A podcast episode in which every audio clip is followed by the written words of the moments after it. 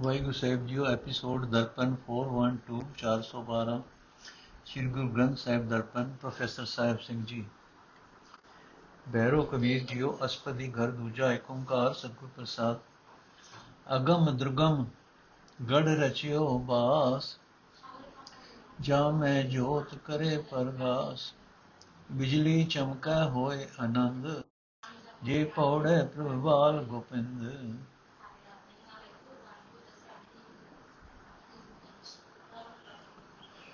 ਏ ਜਿਉ ਰਾਮ ਨਾਮ ਲਿਵ ਲਾਗੈ, ਜਰਾ ਮਰਨ ਛੂਟੈ ਬ੍ਰਹਮ ਭਾਗੈ ਰਹਾ। ਅਬਰਨ ਬਰਨ ਸਿਉ ਮਨ ਹੀ ਪ੍ਰੀਤ, ਹਉ ਮੈਂ ਗਾਵਨ ਗਾਵੇ ਗੀਤ। ਅਨਹਦ ਸ਼ਬਦ ਹੋਤ ਜੁਨਕਾਰ ਜੇ ਪਉੜੈ ਪ੍ਰਭ ਸ੍ਰੀ ਗੋਪਾਲ। ਖੰਡਲ ਮੰਡਲ ਮੰਡਲ ਮੰਡਾ, ਤ੍ਰਿਯ ਅਸਥਾਨ ਤੀਨ ਤ੍ਰਿਯ ਖੰਡਾ। ਅਗਮ ਗੋਚਰ ਰਹਾ ਅਬ ਅੰਤ, ਪਾਰ ਨ ਪਾਵੇ ਕੋ ਧਰਨੀ ਧਰਮੰਤ।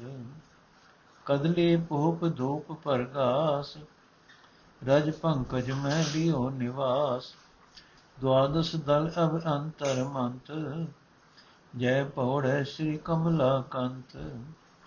ਅਰਧ ਉਰਧ ਮੁਖ ਲਾਗੋ ਕਾਸ, ਸੁਨ ਮੰਡਲ ਮੈਂ ਕਰ ਪ੍ਰਗਾਸ। ਉਹਾ ਸੂਰਜ ਨਾਹੀ ਚੰਦ, ਆਦ ਨਿਰੰਜਨ ਕਰੈ ਆਨੰਦ। ਸੋ ਬ੍ਰਹਮੰਡ ਪਿੰਡ ਸੋ ਜਾਨ, ਮਾਨ ਸਰੋਵਰ ਕਰ ਇਸ਼ਨਾਨ। ਸੋਹੰਗ ਸੋ ਜਾ ਕੋ ਹੈ ਜਾਪ, ਜਾ ਕੋ ਲਿਪਤ ਨ ਹੋਏ ਪੁਨ ਅਰ ਪਾਪ। ਅਬਰਨ ਬਰਨ ਗਾਮ ਨਹੀਂ ਛਾਮ, ਅਵਰ ਨ ਪਾਈਐ ਗੁਰ ਕੀ ਸਾਮ। ਟਾਰੀ ਨ ਟਰੈ ਆਵੇ ਨ ਜਾਏ, ਸੁਨ ਸਹਿਜ ਮੈਂ ਰਿਓ ਸਮਾਏ। ਮਨ ਮਧੇ ਜਾਣੈ ਜੇ ਕੋਈ, ਜੋ ਬੋਲੇ ਸੋ ਆਪੇ ਹੋਏ।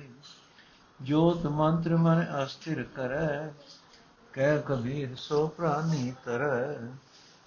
ਜੋਤ ਮੰਤਰ ਮਨ ਅਸਥਿਰ ਕਰੈ, ਕਹਿ ਕਬੀਰ ਸੋ ਪ੍ਰਾਨੀ ਤਰੈ।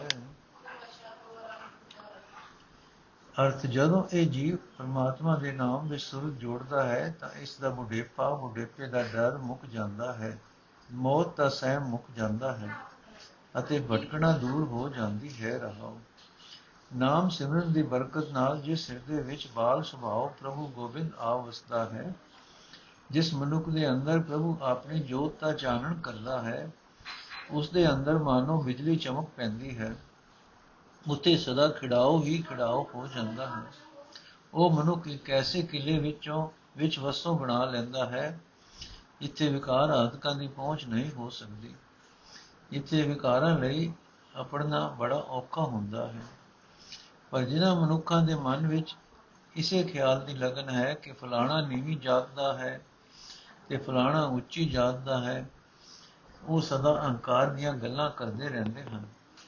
ਜਿਸ ਹਿਰਦੇ ਵਿੱਚ ਸ੍ਰੀ ਗੋਪਾਲ ਪ੍ਰਭੂ ਜੀ ਵਸਦੇ ਹਨ, ਉੱਥੇ ਪ੍ਰਭੂ ਦੀ ਸਿਫਤ ਸਲਾਹ ਦਾ ਇੱਕ ਰਸ ਮਾਨੋ ਰਾਗ ਹੁੰਦਾ ਰਹਿੰਦਾ ਹੈ। ਜੋ ਪ੍ਰਭੂ ਸਾਰੇ ਖੰਡਾਂ ਦਾ, ਮੰਡਲਾਂ ਦਾ ਸਾਜਣ ਵਾਲਾ ਹੈ, ਜੋ ਫਿਰ ਤਿੰਨਾਂ ਭਵਨਾਂ ਦਾ, ਤਿੰਨਾਂ ਗੁਣਾਂ ਦਾ ਨਾਸ ਕਰਨ ਵਾਲਾ ਵੀ ਹੈ, ਜਿਸ ਤੱਕ ਮਨੁੱਖੀ ਇੰਦਰੀਆਂ ਦੀ ਪਹੁੰਚ ਨਹੀਂ ਹੋ ਸਕਦੀ, ਉਹ ਪ੍ਰਭੂ ਉਸ ਮਨੁੱਖ ਦੇ ਹਿਰਦੇ ਵਿੱਚ ਵਸਦਾ ਹੈ ਜਿਸ ਨੇ ਪਰਮਾਤਮਾ ਦੇ ਨਾਮ ਨਾਲ ਲਿਵ ਲਾਈ ਹੋਈ ਹੈ, ਪਰ ਕੋਈ ਜੀਵ ਧਰਤੀ ਦੇ ਆਸਰੇ ਉਸ ਪ੍ਰਭੂ ਦੇ ਭੇਦ ਦਾ ਅੰਤ ਨਹੀਂ ਪਾ ਸਕਦਾ। ਸਿਮਰਨ ਦੀ ਬਰਕਤ ਨਾਲ ਜਿਸ ਹਿਰਦੇ ਵਿੱਚ ਮਾਇਆ ਦਾ ਪਤੀ ਪ੍ਰਭੂ ਆ ਵਸਦਾ ਹੈ, ਉਸ ਮਨੁੱਖ ਦੇ ਪੂਰਨ ਤੌਰ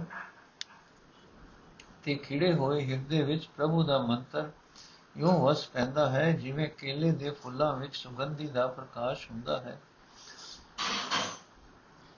ਜਿਵੇਂ ਕੋਲ ਫੁੱਲ ਵਿੱਚ ਮਕਰੰਦ ਆ ਨਿਵਾਸ ਕਰਦਾ ਹੈ। ਜੋ ਮਨੁੱਖ ਪ੍ਰਭੂ ਦੇ ਨਾਮ ਵਿੱਚ ਲਿਵ ਲਾਂਦਾ ਹੈ ਉਸ ਨੂੰ ਆਕਾਸ਼ ਪਤਾਲ ਹਰ ਥਾਂ ਪ੍ਰਭੂ ਦਾ ਹੀ ਪ੍ਰਕਾਸ਼ ਦਿਸਦਾ ਹੈ। ਉਸ ਦੀ ਅਫੁਰ ਸਮਾਧੀ ਵਿੱਚ ਭਾਵ ਉਸ ਦੇ ਟਿਕੇ ਹੋਏ ਮਨ ਵਿੱਚ ਪਰਮਾਤਮਾ ਆਪਣਾ ਚਾਨਣ ਕਰਦਾ ਹੈ। ਇਤਨਾ ਚਾਨਣ ਕਿ ਸੂਰਜ ਦੇ ਚੰਦ ਦਾ ਚਾਨਣ ਉਸ ਦੀ ਬਰਾਬਰੀ ਨਹੀਂ ਕਰ ਸਕਦਾ। ਇਤਨਾ ਚਾਨਣ ਕਿ ਸੂਰਜ ਤੇ ਚੰਦ ਦਾ ਚਾਨਣ ਉਸ ਦੀ ਬਰਾਬਰੀ ਨਹੀਂ ਕਰ ਸਕਦਾ ਉਹ ਚਾਨਣ ਸੂਰਜ ਚੰਦ ਦੇ ਚਾਨਣ ਵਰਗਾ ਨਹੀਂ ਹੈ ਸਾਰੇ ਜਗਤ ਦਾ ਮੂਲ ਮਾਇਆ ਰਹਿਤ ਪ੍ਰਭੂ ਉਸ ਦੇ ਹਿਰਦੇ ਵਿੱਚ ਉਮਾ ਪੈਦਾ ਕਰਦਾ ਹੈ ਜਿਸ ਮਨੁੱਖ ਦੇ ਹਿਰਦੇ ਵਿੱਚ ਸਦਾ ਇਹ ਲਗਨ ਹੈ ਕਿ ਉਹ ਪ੍ਰਭੂ ਤੇ ਮੈਂ ਇੱਕ ਹਾਂ ਭਾਵ ਮੇਰੇ ਅੰਦਰ ਪ੍ਰਭੂ ਦੀ ਜੋਤ ਵਸ ਰਹੀ ਹੈ ਇਸ ਲਗਨ ਦੀ ਬਰਕਤ ਨਾਲ ਜਿਸ ਉੱਤੇ ਨਾ ਪੁੰਨ ਨਾ ਪਾਪ ਕੋਈ ਵੀ ਪ੍ਰਭਾਵ ਨਹੀਂ ਪਾ ਸਕਦਾ ਭਾਵ ਜਿਸ ਨੂੰ ਨਾ ਕੋਈ ਪਾਪ ਵਿਕਾਰ ਖਿੱਚ ਸਕ, ਪਾ, ਖਿੱਚ ਪਾ ਸਕਦੇ ਹਨ, ਤੇ ਨਾ ਹੀ ਪੁੰਨ ਕਰਮਾਂ ਦੇ ਫਲ ਦੀ ਲਾਲਸਾ ਹੈ। ਉਹ ਮਨੁੱਖ ਲਿਵ ਦੀ ਬਰਕਤ ਨਾਲ ਸਾਰੇ ਜਗਤ ਵਿੱਚ ਉਸੇ ਪ੍ਰਭੂ ਨੂੰ ਪਛਾਣਦਾ ਹੈ, ਜਿਸ ਨੂੰ ਆਪਣੇ ਸਰੀਰ ਵਿੱਚ ਵਸਦਾ ਵੇਖਦਾ ਹੈ। ਉਹ ਪ੍ਰਭੂ ਨਾਮ ਰੂਪ ਮਾਨ ਸਰੋਵਰ ਵਿੱਚ ਇਸ਼ਨਾਨ ਕਰਦਾ ਹੈ। ਲਿਵ ਦਾ ਸਦਕਾ ਉਹ ਮਨੁੱਖ ਸਦਾ ਅਫੁਰ ਅਵਸਥਾ ਵਿੱਚ ਟਿਕਿਆ ਰਹਿੰਦਾ ਹੈ, ਸਹਿਜ ਅਵਸਥਾ ਵਿੱਚ ਜੁੜਿਆ ਰਹਿੰਦਾ ਹੈ। ਇਹ ਅਵਸਥਾ ਕਿਸੇ ਦੀ ਹਟਾਈ ਹਟ ਨਹੀਂ ਸਕਦੀ, ਸਦਾ ਕਾਇਮ ਰਹਿੰਦੀ ਹੈ।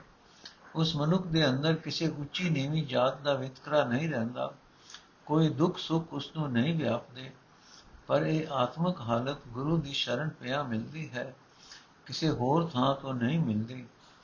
ਕਬੀਰ ਆਖਦਾ ਹੈ, ਜੋ ਮਨੁੱਖ ਪ੍ਰਭੂ ਨੂੰ ਆਪਣੇ ਮਨ ਵਿੱਚ ਵਸਦਾ ਪਛਾਣ ਲੈਂਦਾ ਹੈ, ਜੋ ਮਨੁੱਖ ਪ੍ਰਭੂ ਦੀ ਸਿਫਤ ਸਲਾਹ ਕਰਦਾ ਹੈ ਉਹ ਪ੍ਰਭੂ ਦਾ ਰੂਪ ਹੀ ਹੋ ਜਾਂਦਾ ਹੈ। ਜੋ ਮਨੁੱਖ ਗੁਰੂ ਦੇ ਸ਼ਬਦ ਦੀ ਰਾਹੀਂ ਪ੍ਰਭੂ ਦੀ ਜੋਤ ਨੂੰ ਆਪਣੇ ਮਨ ਵਿੱਚ ਪੱਕਾ ਕਰਕੇ ਟਿਕਾ ਲੈਂਦਾ ਹੈ, ਉਹ ਸੰਸਾਰ ਸਮੁੰਦਰ ਤੋਂ ਤਰ ਜਾਂਦਾ ਹੈ। ਭਗਤ ਬਾਣੀ ਦੇ ਵਿਰੋਧੀ ਸੱਜਣ ਜੀ ਇਸ ਸ਼ਬਦ ਬਾਰੇ ਲਿਖਦੇ ਹਨ, ਇਸ ਸ਼ਬਦ ਅੰਦਰ ਯੋਗ ਅਭਿਆਸ ਦਾ ਪੂਰਨ ਮੰਡਨ ਹੈ, ਪਰ ਗੁਰਮਤ ਇਸ ਦਾ ਜ਼ੋਰਦਾਰ ਖੰਡਨ ਕਰਦੀ ਹੈ।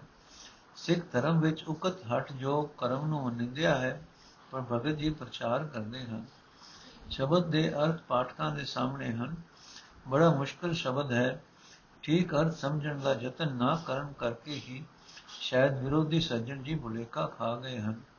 ਜਦੋਂ ਪਾਠਕ ਸੱਜਣ ਇਸ ਅਸੂਲ ਨੂੰ ਚੇਤੇ ਰੱਖਣਗੇ ਕਿ ਰਹਾਉ ਦੀ ਤੁਕ ਵਾਲੇ ਕੇਂਦਰੀ ਖਿਆਲ ਦੀ ਸਾਰੇ ਸ਼ਬਦ ਵਿੱਚ ਵਿਆਖਿਆ ਹੈ, ਤਾਂ ਇੱਥੇ ਕਿਸੇ ਯੋਗ ਅਭਿਆਸ ਦੇ ਪ੍ਰਚਾਰ ਦਾ ਭੁਲੇਖਾ ਨਹੀਂ ਪਵੇਗਾ।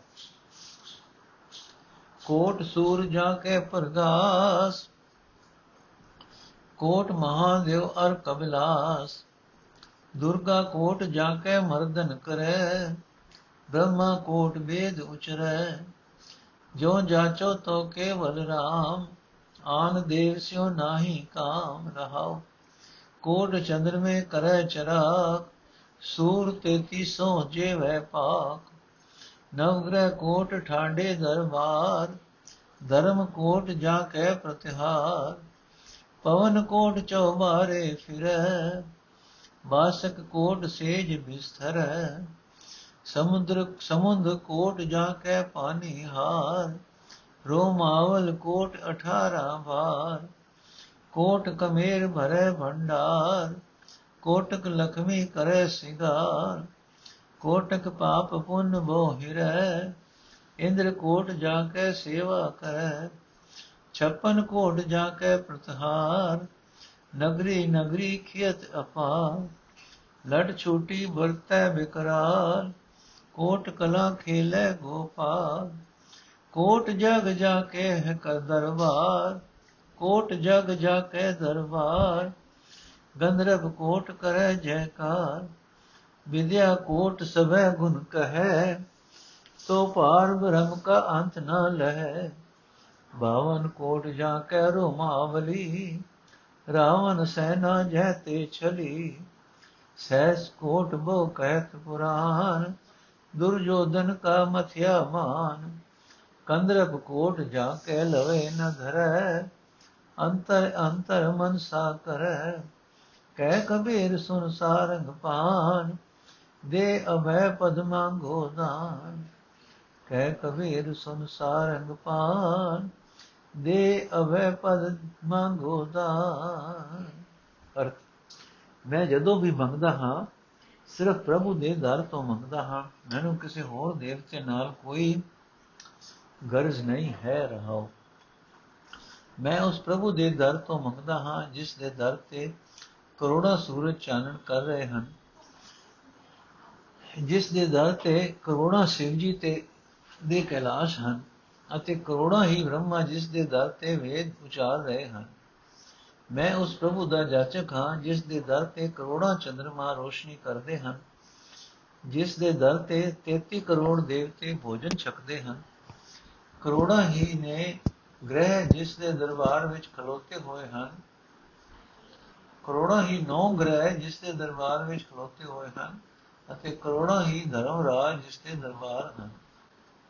ਜਿਸ ਦੇ ਦਰਬਾਨ ਹਨ। ਕਰੋੜਾਂ ਹੀ ਧਰਮ ਰਾਜ ਜਿਸ ਦੇ ਦਰਬਾਨ ਹਨ। ਮੈਂ ਕੇਵਲ ਉਸ ਪ੍ਰਭੂ ਦੇ ਦਰ ਦਾ ਮੰਗਤਾ ਹਾਂ, ਜਿਸ ਦੇ ਚੁਬਾਰੇ ਉੱਤੇ ਕਰੋੜਾਂ ਹਵਾਵਾਂ ਚੱਲਦੀਆਂ ਹਨ। ਕਰੋੜਾਂ ਸ਼ੇਸ਼ ਨਾਗ ਜਿਸ ਦੀ ਸੇਜ ਵਿਛਾਉਂਦੇ ਹਨ। ਕਰੋੜਾਂ ਸਮੁੰਦਰ ਜਿਸ ਦੇ ਪਾਣੀ ਭਰਨ ਵਾਲੇ ਹਨ। ਅਤੇ ਬਨਸਪਤੀ ਦੇ ਕਰੋੜਾਂ ਹੀ 18 ਬਾਹਰ ਜਿਸ ਦੇ ਜਿਸਮ ਦੇ ਮਾਨੋ ਰੋਮ ਹਨ। ਮੈਂ ਉਸ ਪ੍ਰਭੂ ਤੋਂ ਹੀ ਮੰਗਦਾ ਹਾਂ, ਜਿਸ ਦੇ ਖਜ਼ਾਨੇ ਕਰੋੜਾਂ ਹੀ ਕੁਬੇਰ ਦੇਵਤੇ ਭਰਦੇ ਹਨ, ਜਿਸ ਦੇ ਦਰ ਤੇ ਕਰੋੜਾਂ ਹੀ ਲక్ష్ਮੀਆਂ ਸ਼ਿੰਗਾਰ ਕਰ ਰਹੀਆਂ ਹਨ। ਕਰੋੜਾਂ ਹੀ ਪਾਪ ਤੇ ਪੁੰਨ ਜਿਸ ਵੱਲ ਤੱਕ ਰਹੇ ਹਨ, ਕਿ ਸਾਨੂੰ ਆਗਿਆ ਕਰੋ ਅਤੇ ਕਰੋੜਾਂ ਹੀ ਇੰਦਰ ਦੇਵਤੇ ਜਿਸ ਦੇ ਦਰ ਤੇ ਸੇਵਾ ਕਰ ਰਹੇ ਹਨ। ਮੈਂ ਕੇਵਲ ਉਸ ਗੋਪਾਲ ਦਾ ਜਾਚਕ ਹਾਂ, ਜਿਸ ਦੇ ਦਰ ਤੇ 52 ਕਰੋੜ ਬੰਦਨ ਦਰਬਾਰ ਹਨ। ਤੇ ਜੋ ਥਾਂ ਥਾਂ ਤੇ ਚੌਂਕ ਰਹੇ ਹਨ ਇਸ ਗੋਪਾਲ ਦੇ ਦਰ ਤੇ ਕਰੋੜਾਂ ਸ਼ਕਤੀਆਂ ਖੇਡਾ ਕਰ ਰਹੀਆਂ ਹਨ ਤੇ ਕਰੋੜਾਂ ਹੀ ਕਾਲਕਾ ਖੁਇਸ ਖੋਲ ਕੇ ਡਰਾਉਣ ਰੂਪ ਧਾਰ ਕੇ ਜਿਸ ਦੇ ਦਰ ਤੇ ਮੌਜੂਦ ਹਨ। ਮੈਂ ਉਸ ਪ੍ਰਭੂ ਤੋਂ ਹੀ ਮੰਗਦਾ ਹਾਂ ਜਿਸ ਦੇ ਦਰਬਾਰ ਵਿੱਚ ਕਰੋੜਾਂ ਜਗ ਹੋ ਰਹੇ ਹਨ ਤੇ ਕਰੋੜਾਂ ਗੰਧਰਵ ਜੈ ਜੈਕਾਰ ਗਾ ਰਹੇ ਹਨ। ਕਰੋੜਾਂ ਹੀ ਵਿਦਿਆ ਜਿਸ ਦੇ ਬਿਆਨ ਗੁਣ ਬਿਆਨ ਕਰ ਰਹੀਆਂ ਹਨ। ਪਰ ਫਿਰ ਵੀ ਪਰਮਾਤਮਾ ਦੇ ਗੁਣਾਂ ਦਾ ਅੰਤ ਨਹੀਂ ਪਾ ਸਕਦੀਆਂ। ਮੈਂ ਉਸ ਪ੍ਰਭੂ ਦਾ ਜਾਚਕ ਹਾਂ, ਕਰੋੜਾਂ ਹੀ ਵਾਮਨ ਅਵਤਾਰ, ਜਿਸ ਦੇ ਸਰੀਰ ਦੇ ਮਾਨੋ ਰੋਮ ਹਨ, ਜਿਸ ਦੇ ਦਰ ਤੇ ਕਰੋੜਾਂ ਹੀ ਉਹ ਸ਼੍ਰੀ ਰਾਮਚੰਦਰ ਜੀ ਹਨ, ਜਿਸ ਤੋਂ ਰਾਵਣ ਦੀ ਸੈਨਾ ਹਾਰੀ ਸੀ, ਜਿਸ ਦੇ ਦਰ ਤੇ ਕਰੋੜਾਂ ਹੀ ਉਹ ਕ੍ਰਿਸ਼ਨ ਜੀ ਹਨ, ਜਿਸ ਨੂੰ ਭਾਗਵਤ ਪੁਰਾਨ ਬਿਆਨ ਕਰ ਰਿਹਾ ਹੈ ਕਿ ਜਿਸ ਨੇ ਦੁਰਯੋਧਨ ਦਾ ਅਹੰਕਾਰ ਤੋੜਿਆ ਸੀ। ਕਬੀਰ ਆਖਦਾ ਹੈ, ਮੈਂ ਉਸ ਤੋਂ ਮੰਗਦਾ ਹਾਂ, ਜਿਸ ਦੀ ਸੁੰਦਰਤਾ ਦੀ ਬਰਾਬਰੀ ਉਹ ਕਰੋੜਾਂ ਕਾਮਦੇਵ ਵੀ ਨਹੀਂ ਕਰ ਸਕਦੇ, ਜੋ ਨਿਤ ਜੀਆਂ ਦੇ ਹਿਰਦਿਆਂ ਦੀ ਅੰਦਰਲੀ ਵਾਸਨਾ ਚਰਾਉਂਦੇ ਰਹਿੰਦੇ ਹਨ। ਤੇ ਮੈਂ ਮੰਗਦਾ ਕੀ ਹਾਂ, ਉਹ ਵੀ ਸੁਣ ਇਹ ਧਨਮ ਧਨੁਕਧਾਰੀ ਪ੍ਰਭੂ, ਮੈਨੂੰ ਉਹ ਆਤਮਕ ਅਵਸਥਾ ਬਖਸ਼, ਜਿੱਥੇ ਮੈਨੂੰ ਕੋਈ ਕਿਸੇ ਦੇਵੀ ਦੇਵਤੇ ਦਾ ਡਰ ਨਾ ਰਹੇ ਬਸ ਮੈਂ ਇਹੀ ਦਾਨ ਮੰਗਦਾ ਹਾਂ। ਬੈਰੋ ਬਾਣੀ ਨਾਮ ਦੇਵ ਜੀ ਕੀ ਘਰ ਪਹਿਲਾ ਏਕ ਓੰਕਾਰ ਸਤਗੁਰ ਪ੍ਰਸਾਦ। ਰੇ ਜੇਬਾ ਕਰੋ ਸਤ ਖੰਡ, ਜਾਮ ਨ ਉਚਰ ਸ੍ਰੀ ਗੋਬਿੰਦ। ਰੰਗੀਲੇ ਜੇਬਾ ਹਰ ਕੇ ਨਾਏ, ਸੁਰੰਗ ਰੰਗੀਲੇ ਹਰ ਹਰ ਧਿਆਏ ਰਹਾਓ, ਮਿਥਿਆ ਜੀਵਾ ਅਵਰੇ ਕਾਮ ਨਿਰਵਾਣ ਪਦ ਇਕ ਹਰ ਕੋ ਨਾਮ, ਅਸੰਖ ਕੋਟ ਅਨ ਪੂਜਾ ਕਰੀ, ਏਕ ਨ ਪੂਜਸ ਨਾਮੇ ਹਰੀ। ਤਣਵੇ ਨਾਮ ਦੇਵ ਏ ਕਰਨਾ ਅਨੰਤ ਰੂਪ ਤੇਰੇ ਨਾਰਾਇਣਾ। ਅਰਥ, ਮੈਂ ਆਪਣੀ ਜੀਵ ਨੂੰ ਪਰਮਾਤਮਾ ਦੇ ਨਾਮ ਵਿੱਚ ਰੰਗ ਲਿਆ ਹੈ। ਪ੍ਰਭੂ ਦਾ ਨਾਮ ਸਿਮਰ ਸਿਮਰ ਕੇ ਮੈਂ ਇਸ ਨੂੰ ਸੋਹਣੇ ਰੰਗ ਵਿੱਚ ਰੰਗ ਲਿਆ ਹੈ। ਰਹਾਉ हे ਭਾਈ, ਜੇ ਹੁਣ ਕਦੇ ਮੇਰੀ ਜੀਵ ਪ੍ਰਭੂ ਦਾ ਨਾਮ ਨਾ ਜਪੇ, ਤਾਂ ਮੈਂ ਇਸ ਦੇ 100 ਟੋਟੇ ਕਰ ਦਿਆਂ। ਭਾਵ ਮੇਰੀ ਜੀਵ ਇਸ ਤਰ੍ਹਾਂ ਨਾਮ ਦੇ ਰੰਗ ਵਿੱਚ ਰੰਗੀ ਗਈ ਹੈ ਕਿ ਮੈਨੂੰ ਹੁਣ ਯਕੀਨ ਹੈ, ਇਹ ਕਦੇ ਨਾਮ ਨੂੰ ਨਹੀਂ ਵਿਸਾਰੇਗੀ। ਹੋਰ ਹੋਰ ਆਹਾਰਾਂ ਵਿੱਚ ਲੱਗੀ ਹੋਈ ਜੀਵ ਵਿਅਰਥ ਹੈ, ਕਿਉਂਕਿ ਪਰਮਾਤਮਾ ਦਾ ਨਾਮ ਹੀ ਵਾਸਨਾ ਰਹਿਤ ਅਵਸਥਾ ਪੈਦਾ ਕਰਦਾ ਹੈ। ਹੋਰ ਹੋਰ ਆਹਾਰ ਸਭੋਂ ਵਾਸਨਾ ਪੈਦਾ ਕਰਦੇ ਹਨ।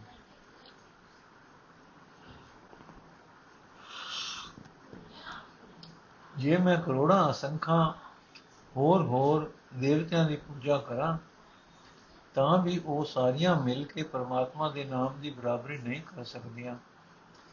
ਨਾਮ ਦੇ ਬੇਨਤੀ ਕਰਦਾ ਹੈ, ਮੇਰੀ ਜੀਵ ਲਈ ਇਹੀ ਕੰਮ ਕਰਨ ਯੋਗ ਹੈ ਕਿ ਪ੍ਰਭੂ ਦੇ ਗੁਣ ਗਾਏ ਤੇ ਆਖੇ हे ਨਾਰਾਇਣ, ਤੇਰੇ ਬਿਆੰਤ ਰੂਪ ਹਨ। ਸ਼ਬਦ ਦਾ ਭਾਵ ਕੇਵਲ ਇੱਕ ਪਰਮਾਤਮਾ ਦਾ ਨਾਮ ਸਿਮਰੋ ਹੋਰ ਕਰੋੜਾਂ ਦੇਵਤਿਆਂ ਦੀ ਪੂਜਾ ਪ੍ਰਭੂ ਯਾਦ ਦੀ ਬਰਾਬਰੀ ਨਹੀਂ ਕਰ ਸਕਦੀ। ਭਗਤ ਬਾਣੀ ਦੇ ਵਿਰੋਧੀ ਸੱਜਣ ਇਸ ਸ਼ਬਦ ਬਾਰੇ ਕਿਉਂ ਲਿਖਦੇ ਹਨ? ਉਕਤ ਰਚਨਾ ਤੋਂ ਇਹੋ ਪ੍ਰਗਟ ਹੁੰਦਾ ਹੈ ਕਿ ਇਹ ਨਿਰਗੁਣ ਰੂਪ ਵਿਆਪਕ ਪ੍ਰਭੂ ਦੀ ਉਪਾਸਨਾ ਤੇ ਭਗਤੀ ਹੈ। ਅਸਲ ਹੈ, ਅਸਲੋਂ ਹੈ ਇਹ ਵਿਦਾਂਤ ਮਤ। ਪਰ ਹਾਲਤ ਵਿੱਚ ਵਿਸ਼ੇਸ਼ ਨਿਰਵਿਰੋਧਤਾ ਕਰਨ ਦਾ ਫੈਸਲਾ ਕੀਤਾ ਹੋਇਆ ਪ੍ਰਤੀਤ ਹੁੰਦਾ ਹੈ। ਹਰ ਹਾਲਤ ਵਿੱਚ ਵਿਰੋਧਤਾ ਕਰਨ ਦਾ ਫੈਸਲਾ ਕੀਤਾ ਹੋਇਆ ਪ੍ਰਤੀਤ ਹੁੰਦਾ ਹੈ। ਪਰ ਧਨ ਪਰ ਦਾਰਾ ਪਰ ਹਰੀ, ਤਾਂ ਕੈ ਨਿਕਟ ਬਸੈ ਨਰ ਹਰੀ, ਜੋ ਨ ਵਜੰਤੇ ਨਾਰਾਇਣਾ ਤਿਨ ਕਾ ਮੈਂ ਨ ਕਰੋ ਦਰਸ਼ਨਾ ਰਹਾਓ ਜਿਨ ਕੈ ਭੀਤਰ ਹੈ ਅੰਤਰਾ, ਜੈਸੇ ਪਸ਼ੂ ਤੈਸੇ ਉਹ ਨਰਾ, ਜੈਸੇ ਪਸ਼ੂ ਤੈਸੇ ਓਏ ਨਰਾ। ਪਰਮ ਦੇ ਨਾਨਕ, ਨਾਮ, ਪਰਮਤ ਨਾਮ ਦੇਉ ਨਾ ਕਹਿ ਬਿਨਾ, ਨਾ ਸੋਹੈ ਬਤੀ ਸਲੰਖਨਾ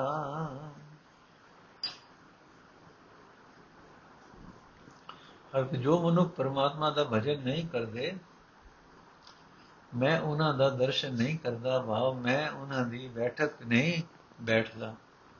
ਮੈਂ ਉਹਨਾਂ ਦੇ ਨਾਲ, ਉਹਨਾਂ ਨਾਲ ਬਹਿਸ ਬਹਿਣ ਖਲੋਣ ਨਹੀਂ ਰੱਖਦਾ ਰਹਾ ਨਾਰਾਇਣ ਦਾ ਭਜਨ ਕਰਕੇ ਜਿਸ ਮਨੁੱਖ ਨੇ ਪਰਾਏ ਧਨ ਤੇ ਪਰਾਈ ਇਸਤਰੀ ਦਾ ਤਿਆਗ ਕੀਤਾ ਹੈ, ਪਰਮਾਤਮਾ ਉਸ ਦੇ ਅੰਗ ਸੰਗ ਵਸਦਾ ਹੈ। ਪਰ ਜਿਨ੍ਹਾਂ ਮਨੁੱਖਾਂ ਦੇ ਅੰਦਰ ਪਰਮਾਤਮਾ ਨਾਲੋਂ ਵਿਤ ਹੈ, ਉਹ ਮਨੁੱਖ ਪਸ਼ੂਆਂ ਵਰਗੇ ਹੀ ਹਨ। ਨਾਮ ਦੇ ਬੇਨਤੀ ਕਰਦਾ ਹੈ, ਮਨੁੱਖ ਵਿੱਚ ਸੁੰਦਰਤਾ ਦੇ ਭਾਵੇਂ ਬੱਤੀ ਦੇ ਬੱਤੀ ਹੀ ਲੱਛਣ ਹੋਣ, ਪਰ ਜੇ ਉਸ ਦਾ ਨੱਕ ਨਾ ਹੋਵੇ, ਤਾਂ ਉਹ ਸੋਹਣਾ ਨਹੀਂ ਲੱਗਦਾ। ਕਿਵੇਂ ਹੋਰ ਸਾਰੇ ਗੁਣ ਹੋਣ, ਪਰ ਆਦਿਕ ਵੀ ਹੋਵੇ, ਜੋ ਨਾਮ ਨਹੀਂ ਸਿਮਰਦਾ, ਤਾਂ ਕਿਸੇ ਕੰਮ ਦਾ ਨਹੀਂ। ਕਿਵੇਂ ਹੋਰ ਸਾਰੇ ਗੁਣ ਹੋਣ, ਧਨ ਆਦਿਕ ਵੀ ਹੋਵੇ, ਜੇ ਨਾਮ ਨਹੀਂ ਸਿਮਰਦਾ, ਤਾਂ ਕਿਸੇ ਕੰਮ ਦਾ ਨਹੀਂ। ਸ਼ਬਦ ਦਾ ਭਾਵ, ਸਿਮਰਨ ਤੋਂ ਵਾਂਝੇ ਹੋਏ ਬੰਦੇ ਪਸ਼ੂ ਅਸਮਾਨ ਹਨ, ਉਹਨਾਂ ਦਾ ਸੰਗ ਨਹੀਂ ਕਰਨਾ ਚਾਹੀਦਾ। ਦੂਧ ਕਟੋਰੇ ਘੜਵੇ ਪਾਣੀ, ਕਪਲ ਕਪਲ ਗਾਏ ਨਾਮੇ ਧੋਇਆਨੀ। ਦੂਧ ਪਿਓ ਗੋਬਿੰਦ ਰਾਏ, ਦੂਧ ਪਿਓ ਮੇਰ ਮਨ ਪਤਿਆਏ। ਨਾਇਤ ਘਰ ਕੋ ਬਾ ਪਰਸਾਏ ਰਹਾਉ, ਸੋਇਨ ਕਟੋਰੀ ਅੰਮ੍ਰਿਤ ਭਰੀ। ਲੈ ਨਾਮੇ ਹਰ ਆਗੇ ਧਰੀ, ਏਕ ਭਗਤ ਮੇਰੇ ਹਿਰਦੈ ਬਸੈ नामे देख नारायण हसै दूध पियाए भगत घर आया नामे हर का दर्शन भया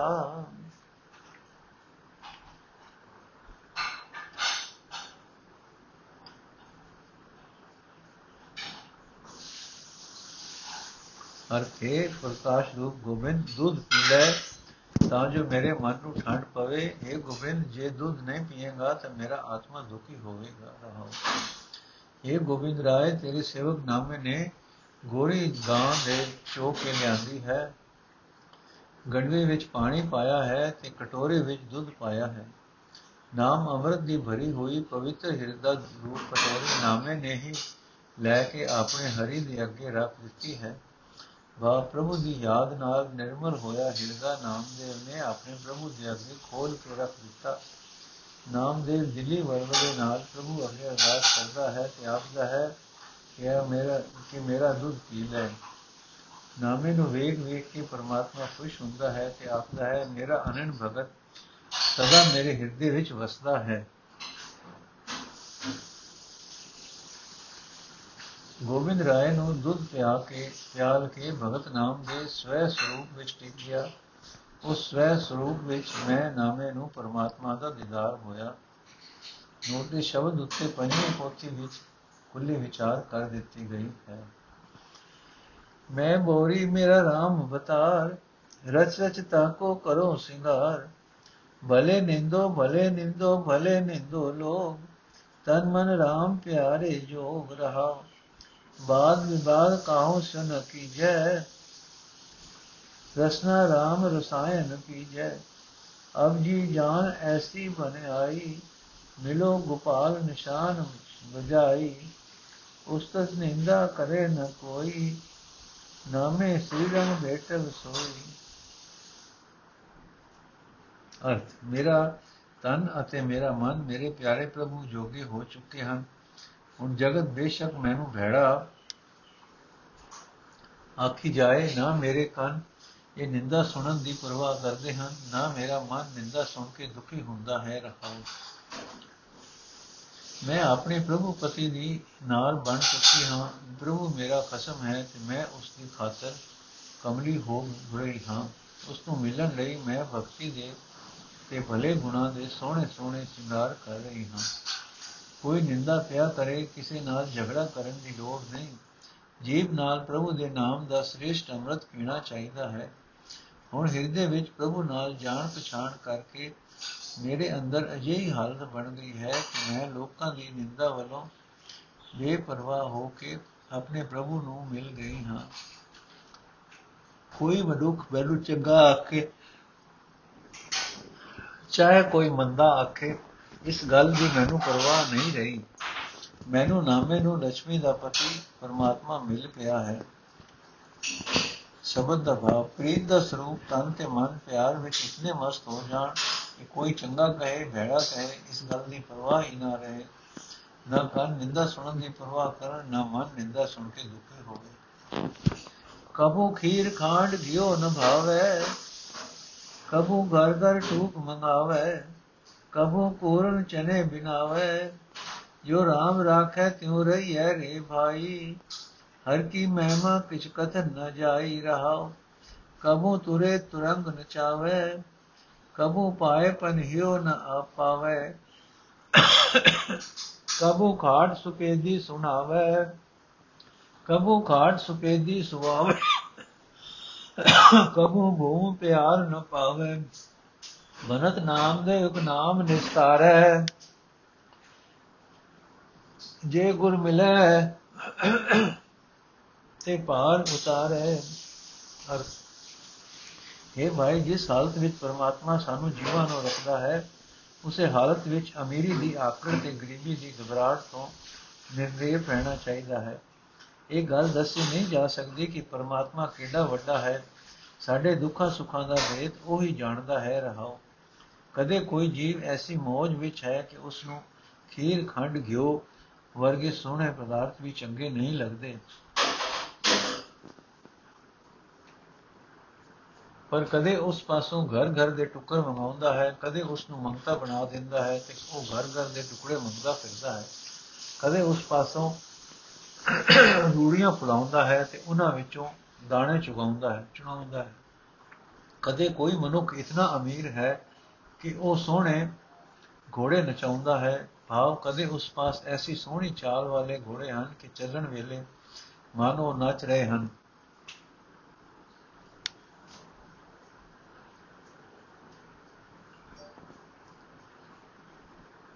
ਪਰ ਕਦੇ ਉਸ ਨੂੰ ਪੈਰੀ ਜੁੱਤੀ ਪਾਣ ਜੋਗੀ ਵੀ ਨਹੀਂ ਲੱਗਦੀ। ਕਦੀ ਕਿਸੇ ਮਨੁੱਖ ਨੂੰ ਚਿੱਟੇ ਵਿਛਾਉਣਿਆਂ ਵਾਲੇ ਪਲੰਘਾਂ ਉੱਤੇ ਸੌਂਦਾ ਹੈ, ਪਰ ਕਦੇ ਉਸ ਨੂੰ ਗੁੰਝੇ ਵਿਛਾਉਣ ਲਈ ਪਰਾਲੀ ਵੀ ਨਹੀਂ ਮਿਲਦੀ। ਨਾਮ ਦੇ ਵਾਗਦਾ ਹੈ, ਪ੍ਰਭੂ ਦਾ ਇੱਕ ਨਾਮ ਹੀ ਹੈ ਜੋ ਇਹਨਾਂ ਦੋਹਾਂ ਹਾਲਤਾਂ ਵਿੱਚੋਂ ਅਛੋਹ ਰੱਖ ਕੇ ਪਾਰ ਲਗਾਉਂਦਾ ਹੈ। ਜਿਸ ਮਨੁੱਖ ਨੂੰ ਗੁਰੂ ਮਿਲਦਾ ਹੈ, ਉਸ ਨੂੰ ਪ੍ਰਭੂ ਅਮੀਰੀ ਦੀ ਆਕੜ ਤੇ ਗਰੀਬੀ ਦੀ ਘਬਰਾਹਟ ਤੋਂ ਪਾਰ ਉਤਾਰਦਾ ਹੈ। ਸ਼ਬਦ ਦਾ ਭਾਵ, ਧਨ ਪਦਾਰਥ ਦਾ ਮਾਣ ਕੂੜਾ ਹੈ। ਨਾ ਅਮੀਰੀ ਵਿੱਚ ਆਫਰੋ ਤੇ ਨਾ ਗਰੀਬੀ ਆਇਆ ਘਾਬਰੋ। ਹਸਤ ਖੇਲ ਤੇਰੇ ਦੇਵਰੇ ਆਇਆ ਭਗਤ ਕਰਤ ਨਾਮਾ ਪਕਰ ਉਠਾਇਆ।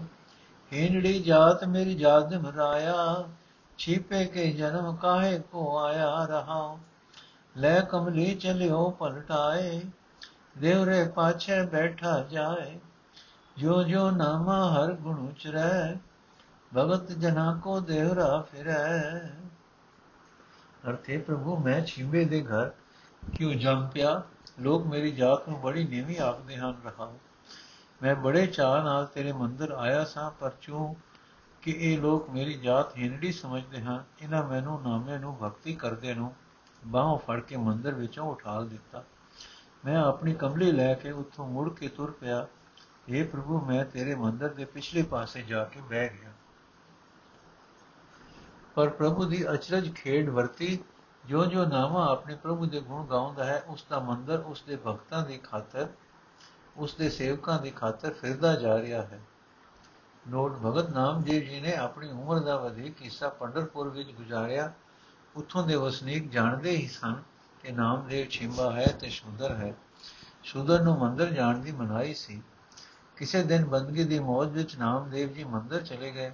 ਅੱਗੋਂ ਉੱਚੀ ਜਾਤ ਵਾਲਿਆਂ ਨੇ ਬਾਹੋਂ ਫੜ ਕੇ ਬਾਹਰ ਕੱਢ ਦਿੱਤਾ।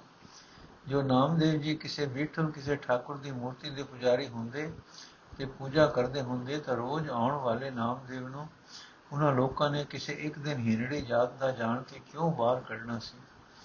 ਇਹ ਇੱਕ ਦਿਨ ਦੀ ਘਟਨਾ ਹੀ ਦੱਸਦੀ ਹੈ ਕਿ ਨਾਮਦੇਵ ਜੀ ਨਾ ਮੰਦਰ ਜਾਇਆ ਕਰਦੇ ਸਨ, ਨਾ ਸ਼ੂਦਰ ਹੋਣ ਕਰਕੇ ਉੱਚੀ ਜਾਤ ਵਾਲਿਆਂ ਵੱਲੋਂ ਉਹਨਾਂ ਨੂੰ ਉੱਥੇ ਜਾਣ ਦੀ ਆਗਿਆ ਸੀ। ਇਹ ਤਾਂ ਇੱਕ ਦਿਨ ਕਿਸੇ ਮੌਜ ਵਿੱਚ ਆਏ ਹੋਏ ਚਲੇ ਗਏ ਤੇ ਅੱਗੋਂ ਧੱਕੇ ਪਏ। ਭਾਵ ਸਿਮਰਨ ਦੀ ਬਰਕਤ ਨਿਰਭੈਤਾ ਉੱਚੀ ਜਾਤ ਵਾਲਿਆਂ ਵੱਲੋਂ ਸ਼ੂਦਰ ਅਖਵਾਉਂਦਿਆਂ ਉੱਤੇ ਉੱਤੇ ਹੋ ਰਹੀਆਂ ਵਜ਼ੀਕੀਆਂ ਦੇ ਵਿਰੁੱਧ ਪ੍ਰਭੂ ਅੱਗੇ ਰੋਸ। ਜੋ ਜੋ ਇਹ ਰੋਸ ਸੁਦਰ ਅਖਵਾਉਂਦੇ ਮਨੁੱਖ ਨੂੰ ਦੇ ਅੰਦਰ ਸਵੈਮਾਨ ਪੈਦਾ ਕਰਦਾ ਹੈ ਉਸ ਜਾਤੀਏ ਦੀ ਆਕੜ ਘਟਦੀ ਹੈ। ਬੈਰੋ ਨਾਮ ਦੇਵ ਜੀਓ, ਘਰ ਦੂਜਾ ਏਕ ਓੰਕਾਰ ਸਤਗੁਰ ਪ੍ਰਸਾਦ ਜੈਸੀ ਭੂਖੇ ਪ੍ਰੀਤ ਅਨਾਜ ਤ੍ਰਿਖਾ ਵੰਦ ਜਲ ਸੇਤੀ ਖਾਏ ਜੈਸੀ ਮੂੜ ਕੁਟਮ ਪਰਾਇਣ ਐਸੀ ਨਾਮੇ ਪ੍ਰੀਤ ਨਰਾਇਣ ਨਾਮੇ ਪ੍ਰੀਤ ਨਰਾਇਣ ਲਗ ਲਾਗੀ ਸਹਿਜ ਸੁਭਾਏ ਭਇਓ ਬੈਰਾਗੀ ਰਹਾਓ ਜੈਸੀ ਪਰਪੁਰਖਾ ਰਤਨਾਰੀ ਲੋਭੀ ਨਰ ਧਨ ਕਾ ਹਿਤਕਾਰੀ ਕਾਮੇ ਪੁਰਖ ਕਾਮਨੇ ਪਿਆਰੀ ਐਸੀ ਨਾਮੇ ਪ੍ਰੀਤ ਮੁਰਾਰੀ ਸਾਈ ਪ੍ਰੀਤ ਜੇ ਆਪੇ ਲਾਏ ਗੁਰ ਪ੍ਰਸਾਦੀ ਦੁਬਿਧਾ ਜਾਏ ਕਬੂ ਨ ਟੂਟਸ ਰਹਿ ਸਮਾਏ ਨਾਮੇ ਚਿਤ ਲਾਇਆ ਸਜਨਾਏ ਜੈਸੀ ਪ੍ਰੀਤ ਬਾਰ ਕਰ ਮਾਤਾ, ਐਸਾ ਹਰ ਸੇ ਤੀ ਮਨ ਰਾਤਾ। ਪਰਣਵੇ ਨਾਮ ਦੇਵ ਲਾਗੀ ਪ੍ਰੀਤ, ਗੋਬਿੰਦ ਬਸੈ ਹਮਾਰੇ ਚੀਤ। ਅਰਥ, ਮੇਰੀ ਨਾਮਦੇਵ ਦੀ ਪ੍ਰੀਤ ਪਰਮਾਤਮਾ ਨਾਲ ਲੱਗ ਗਈ ਹੈ। ਉਸ ਪ੍ਰੀਤ ਦੀ ਬਰਕਤ ਨਾਲ ਨਾਮਦੇਵ ਕੋਈ ਬਾਹਰਲੇ ਭੇਕ ਆਦਿਕ ਦਾ ਉਚੇਜ ਕਰਨ ਉਚੇਜ ਕਰਨ ਤੋਂ ਬਿਨਾਂ ਹੀ ਵੈਰਾਗੀ ਬਣ ਗਿਆ ਹੈ ਰਹੋ ਜਿਵੇਂ ਭੁੱਖੇ ਮਨੁੱਖ ਨੂੰ ਅੰਨ ਪਿਆਰਾ ਲੱਗਦਾ ਹੈ ਜਿਵੇਂ ਪਿਆਸੇ ਨੂੰ ਪਾਣੀ ਨਾਲ ਗਰਜ ਹੁੰਦੀ ਹੈ, ਜਿਵੇਂ ਕੋਈ ਮੂਰਖ ਆਪਣੇ ਟੱਬਰ ਦੇ ਆਸਰੇ ਹੋ ਜਾਂਦਾ ਹੈ, ਤਿਵੇਂ ਮੈਂ ਨਾਮੇ ਦਾ ਪ੍ਰਭੂ ਨਾਲ ਪਿਆਰ ਹੈ। ਜਿਵੇਂ ਕੋਈ ਨਾਰ ਪਰਾਏ ਮਨੁੱਖ ਨਾਲ ਪਿਆਰ ਪਾ ਲੈਂਦੀ ਹੈ, ਜਿਵੇਂ ਕਿਸੇ ਲੋਭੀ ਮਨੁੱਖ ਨੂੰ ਧਨ ਪਿਆਰਾ ਲੱਗਦਾ ਹੈ, ਜਿਵੇਂ ਕਿਸੇ ਵਿਸ਼ਈ ਬੰਦੇ ਨੂੰ ਇਸਤੀ ਲੱਗੀ, ਚੰਗੀ ਲੱਗਦੀ ਹੈ, ਤਿਵੇਂ ਨਾਮੇ ਨੂੰ ਪਰਮਾਤਮਾ ਮਿੱਠਾ ਲੱਗਦਾ ਹੈ। ਪਰ ਅਸਲੀ ਸੁੱਚਾ ਪਿਆਰ ਉਹ ਹੈ ਜੋ ਪ੍ਰਭੂ ਆਪ ਕਿਸੇ ਮਨੁੱਖ ਦੇ ਹਿਰਦੇ ਵਿੱਚ ਪੈਦਾ ਕਰੇ, ਉਸ ਮਨੁੱਖ ਦੀ ਮਿਹਰ ਤੇ ਗੁਰੂ ਦੀ ਕਿਰਪਾ ਨਾਲ ਮਿਟ ਜਾਂਦੀ ਹੈ। ਉਸ ਦਾ ਪ੍ਰਭੂ ਨਾਲ ਪ੍ਰੇਮ ਕਦੇ ਟੁੱਟਦਾ ਨਹੀਂ। ਹਰ ਵੇਲੇ ਉਹ ਪ੍ਰਭੂ ਚਰਨਾਂ ਵਿੱਚ ਜੁੜਿਆ ਰਹਿੰਦਾ ਹੈ। ਸੋ ਨਾਮੇ, ਮੈਂ ਨਾਮੇ ਉੱਤੇ ਵੀ ਪ੍ਰਭੂ ਦੀ ਮਿਹਰ ਹੋਈ ਹੈ ਤੇ ਨਾਮੇ ਦਾ ਚਿਤ ਸਦਾ ਕਾਇਮ ਰਹਿਣ ਵਾਲੇ ਹਰੀ ਨਾਮ ਵਿੱਚ ਟਿਕ ਗਿਆ ਹੈ।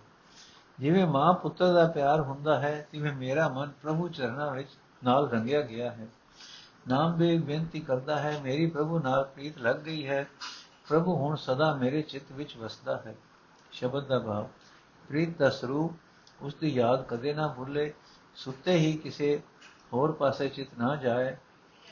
ਇਸ ਪ੍ਰੀਤ ਦੀ ਬਰਕਤ ਨਾਲ ਅੰਦਰੋਂ ਮੇਰ ਤੇਰ ਮਿਟ ਜਾਂਦੀ ਹੈ, ਪਰ ਇਹ ਮਿਲਦੀ ਹੈ ਉਸ ਦੀ ਆਪਣੀ ਮੇਰ ਨਾਲ। ਘਰ ਕੀ ਨਾਰ ਤਿਆਗੈ ਅੰਧਾ, ਪਰ ਨਾਰੀ ਸਿਓ ਘਾਲੇ ਧੰਦਾ। ਜੈਸੇ ਸਿੰਬਲ ਦੇਖ ਸੁਆ ਬਿਗਸਾਨਾ ਅੰਤ ਕੀ ਬਾਰ ਮੁਆ ਲਪਟਾਨਾ ਪਾਪੀ ਕਾ ਘਰ ਅਗਨੈ ਮਾਹੇ ਜਲਤ ਰਹਿ ਮਿਟਵੇ ਕਬਨਾ ਹੈ ਰਹਾਓ ਹਰ ਕੀ ਭਗਤ ਨ ਦੇਖੇ ਜਾਏ ਮਾਰਗ ਛੋੜ ਅਮਾਰਗ ਪਾਏ ਮੂਲੋ ਮੂਲਾ ਆਵੇ ਜਾਏ ਅੰਮ੍ਰਿਤ ਡਾਰ ਲਾਦ ਵਿਖਾਏ ਜੋ ਬੇਸ਼ਵਾ ਕੇ ਪਰੇ ਅਖਾਰਾ ਕਾਪਰ ਪਹਿਰ ਕਰੇ ਸਿੰਗਾਰਾ ਪੂਰੇ ਤਾਲ ਨਿਹਾਲੇ ਸਾਸ ਵਾਂਕੇ ਗਲੇ ਜਮਕਾ ਹੈ ਫਾਸ, ਜਾਂ ਕੈ ਮਸਤਕ ਲਿਖਿਓ ਕਰਮਾ, ਸੋ ਭਜ ਸੋ ਭਜ ਹਰ ਪਰ ਹੈ ਗੁਰ ਕੀ ਸਰਨਾ। ਕਹਿਤ ਨਾਮ ਦਿਓ ਇਹ ਵਿਚਾਰ, ਇਨ ਬਿ ਸੰਤੋ ਉਤਰੋ ਪਾਰ। ਕਹਿਤ ਨਾਮ ਦਿਓ ਇਹ ਵਿਚਾਰ, ਇਨ ਬਿ ਸੰਤੋ ਉਤਰੋ ਪਾਰ।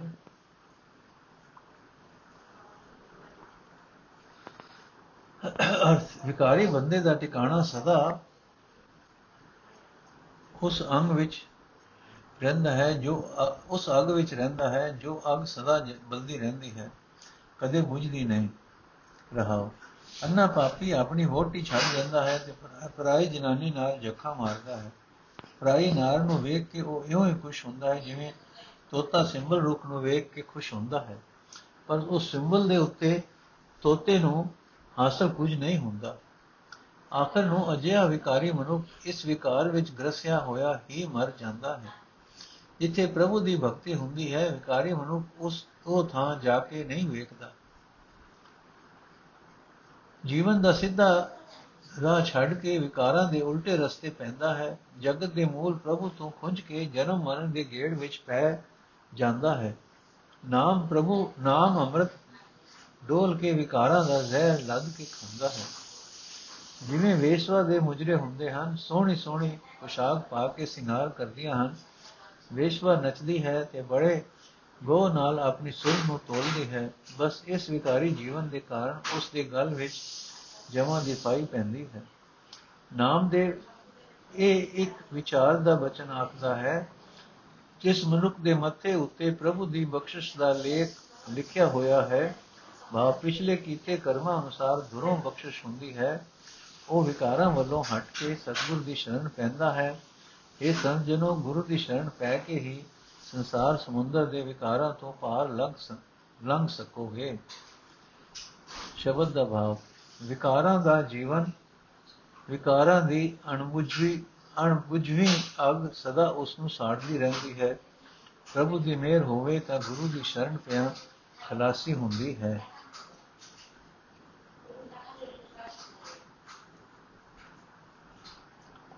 ਵਾਹਿਗੁਰੂ ਜੀ ਕਾ ਖਾਲਸਾ, ਵਾਹਿਗੁਰੂ ਜੀ ਕੀ ਫਤਿਹ। ਅੱਜ ਦਾ ਸ਼ਬਦ, ਅੱਜ ਦਾ ਐਪੀਸੋਡ ਇੱਥੇ ਸਮਾਪਤ ਕਰਦੇ ਹਾਂ ਜੀ।